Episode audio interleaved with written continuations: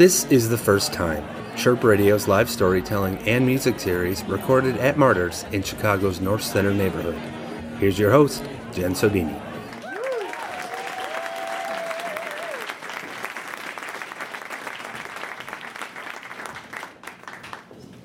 Up next, we've got Tristan A. Smith.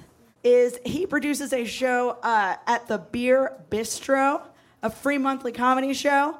T A. Smith forever. You can follow him on Twitter. Very funny man. Glad I got to meet him so far. Guys, give it up. Warm welcome, Tristan.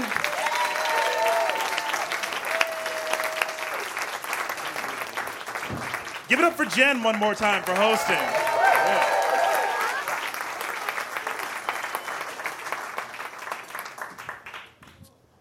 When did Black Lives first matter to you? I get it. That's a provocative statement. Already you're prepared for a think piece, you know, uh, a spoken word Jezebel article. Yeah. I understand if there are a few eye rolls in the audience. Part of me is conflicted about being up here, telling a story. I hate storytelling shows. I hate storytelling comedians. I, I'm, I'm a comedian, by the way. Um, like that, that's what they put on the poster next to my name. Comedian. Tristan A. Smith, comedian. Just a, just a vague splattering of comedian. That's all I have to contribute to this. That's what it feels like, at least. I feel like as an audience, that gives you a certain expectation. But that's not what I'm here to do tonight. I'm not here to necessarily make you laugh, which uh, feels weird for me because it's the biggest audience I've ever performed in front of. Which means that the most people who've ever seen me perform will not see me be funny. uh, but uh, whatever, you know, here's my sad story about blackness.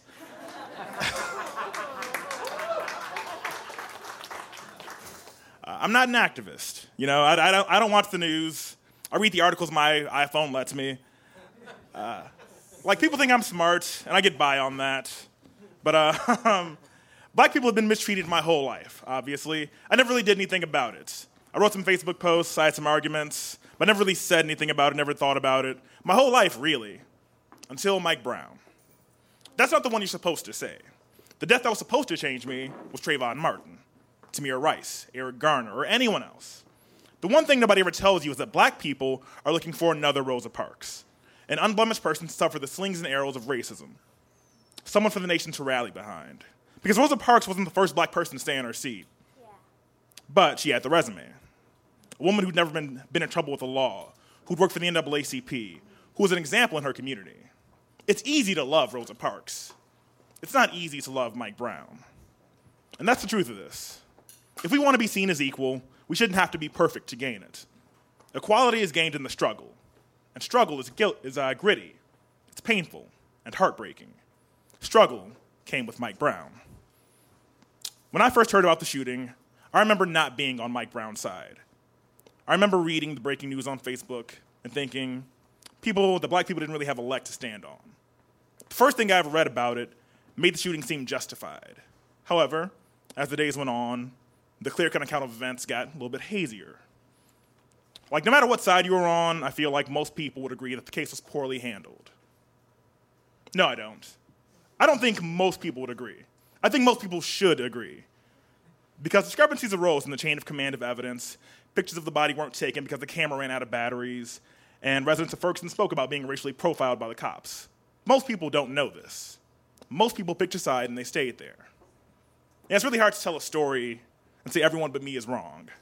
I get that. I know that. But I was invested in this case. I poured over evidence. I read witness testimony. I reevaluated my life. One of the key thoughts I remember having was, was I seen as human? Like, when white people see me, do they see a person? This is a real question I wondered because of this case. Like, when you read the witness testimony, people remarked on Mike Brown's attributes as if he wasn't a person. A construction worker said that he had to gawk at Mike Brown because it was impossible not to. The officer who shot him said that his eyes looked demonic. I remember thinking that as a black person, my faith in my own humanity is tantamount to a person's faith in God. Like, I believe I'm human, just like I believe in a God. But I don't know that I can prove either with my words. And I don't know that I can prove either with a gun in my face. A random just side note, uh, I remember Gwen's story earlier where she uh, mentioned the thing about uh, the Mormon's faith, believing in God, coming from the planet Kolab, and we all laughed. which I think is really funny because we all think that God is a sky creature that lives with the sun. That's also real. Like, no, your thing's got to be wrong. Our thing about him, super right. That's, of course, it's normal. I'm just saying glass houses. It's just... uh, but Mike Brown's murder, honestly, it really hit home for me. The question, though, is why this one? Why this case? Why not Trayvon Martin? Why not Eric Garner, which is happening at the same time? Why not any other victim before? I saw myself in Mike Brown for one simple reason. He was killed a week before he was supposed to go to college, and I could identify with that. I knew what it felt like to anticipate going off to school for the first time. But that wasn't everything. That wasn't it. College alone isn't what made me made this story real for me. But I didn't know what did. I used to have a joke with myself that I, I was lucky I didn't have any repressed memories, that I hadn't experienced anything tragic enough, traumatic enough for me to forget. Obviously, the thing about repressed memories is you don't know you have them. But I felt for sure I didn't have any. I couldn't. My first time happened when I was seventeen years old. My friends and I were freshmen at Morehouse College in Atlanta. It was the weekend. We wanted to go to Georgia State University and see if they had any parties we could attend. Morehouse is an all-black, all-male school with a dry campus. We would have taken a trip to the Republican National Convention if it meant getting out for a few hours. Four of us, all African-American, piled into the car of one of our floor mates. In freshman year, only a few people had cars. We almost exclusively traveled by train. But this was a treat, and we were lucky. Let me tell you a little bit about who was on the trip. There was DeShawn, the driver. He was a cool, hilarious guy, great student, and had the smoothest voice ever. I was legitimately jealous of how deep his voice was. The passenger in the front seat was Mike. Mike was also really funny. He loved sports, and he loved Philadelphia. Sitting next to me in the back was Dave. He fucked white chicks. Uh, that was his quality. He just... he just fucked white women, you know? It wasn't, like, not exclusively, but we gave him a lot of shit for it because it was funny. So that was just... I'm sure he had other defining traits. We honestly never got to them.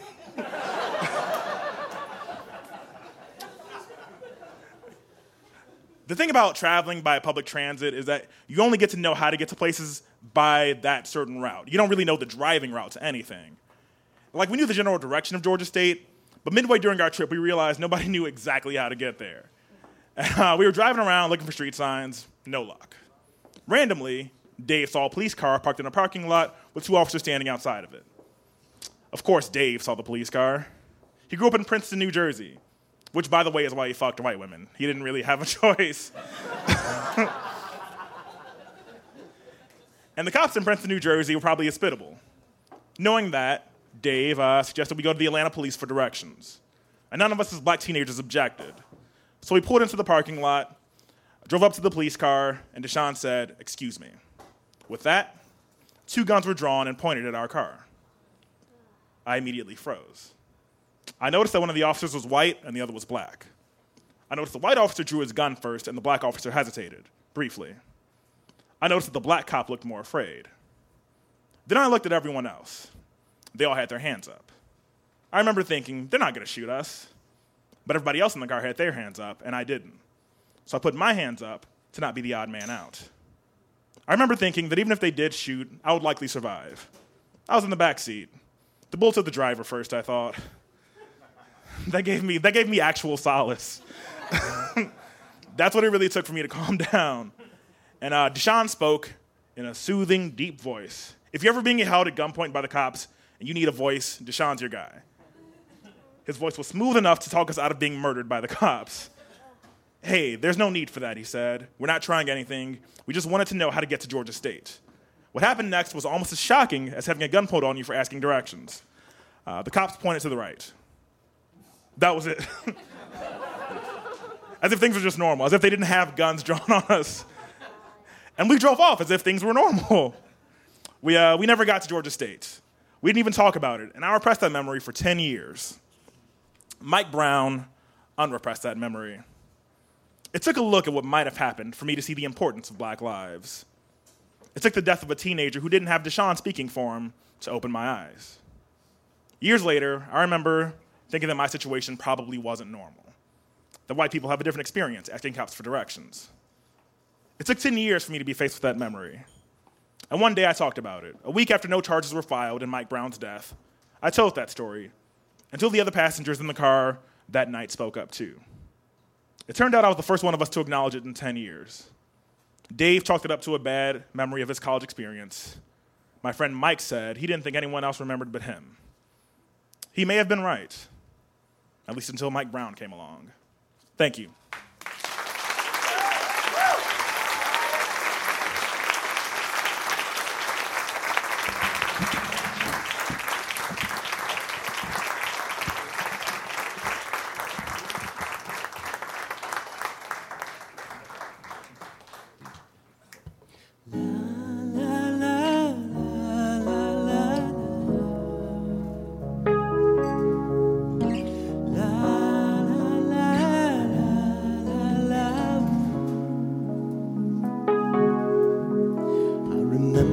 First day I met you, we were so young. You were a blessing, there was no guessing.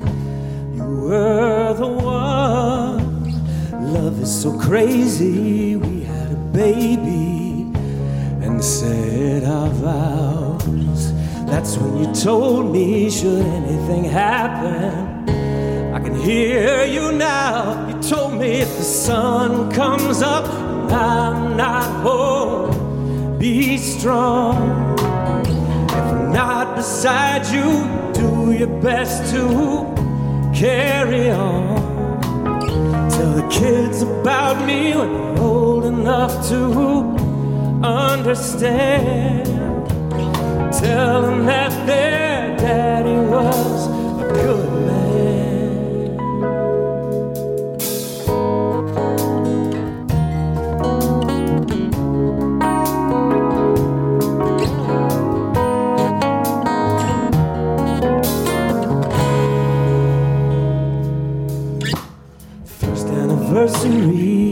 Remember we chose a star, but as I stand under it, I can't help but wonder if you see it where you are.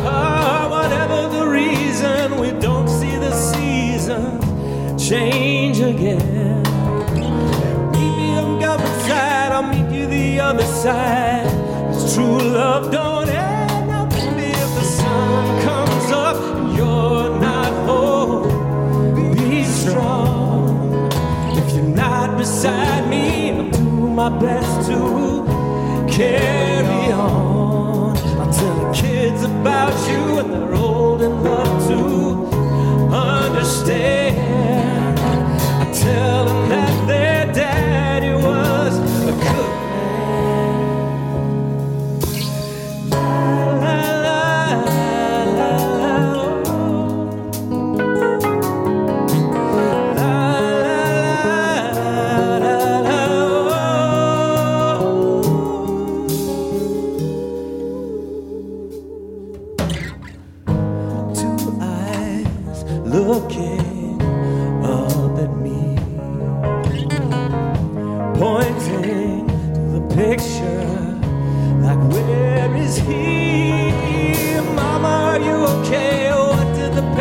To make you cry that way. It said that your daddy lived for you and your daddy died for you, and I'll do the same. Now baby, if the sun comes up and I'm not old, be strong. If I'm not beside you, you do your best to carry on. Tell the kids about me when they're old enough to understand. Tell them that their daddy was a good man. La,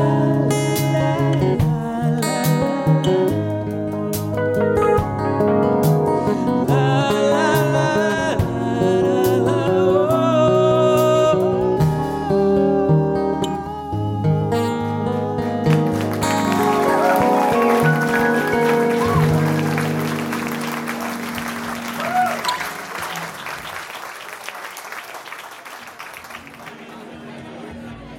You've been listening to a Chirp Radio podcast of our live storytelling and music series, The First Time. Our storyteller was Tristan A. Smith, and The First Time Four performed That's a Good Man by India Ari. The First Time Four is Steve Frisbee, Liam Davis, Gerald Dowd, and Scott Stevenson.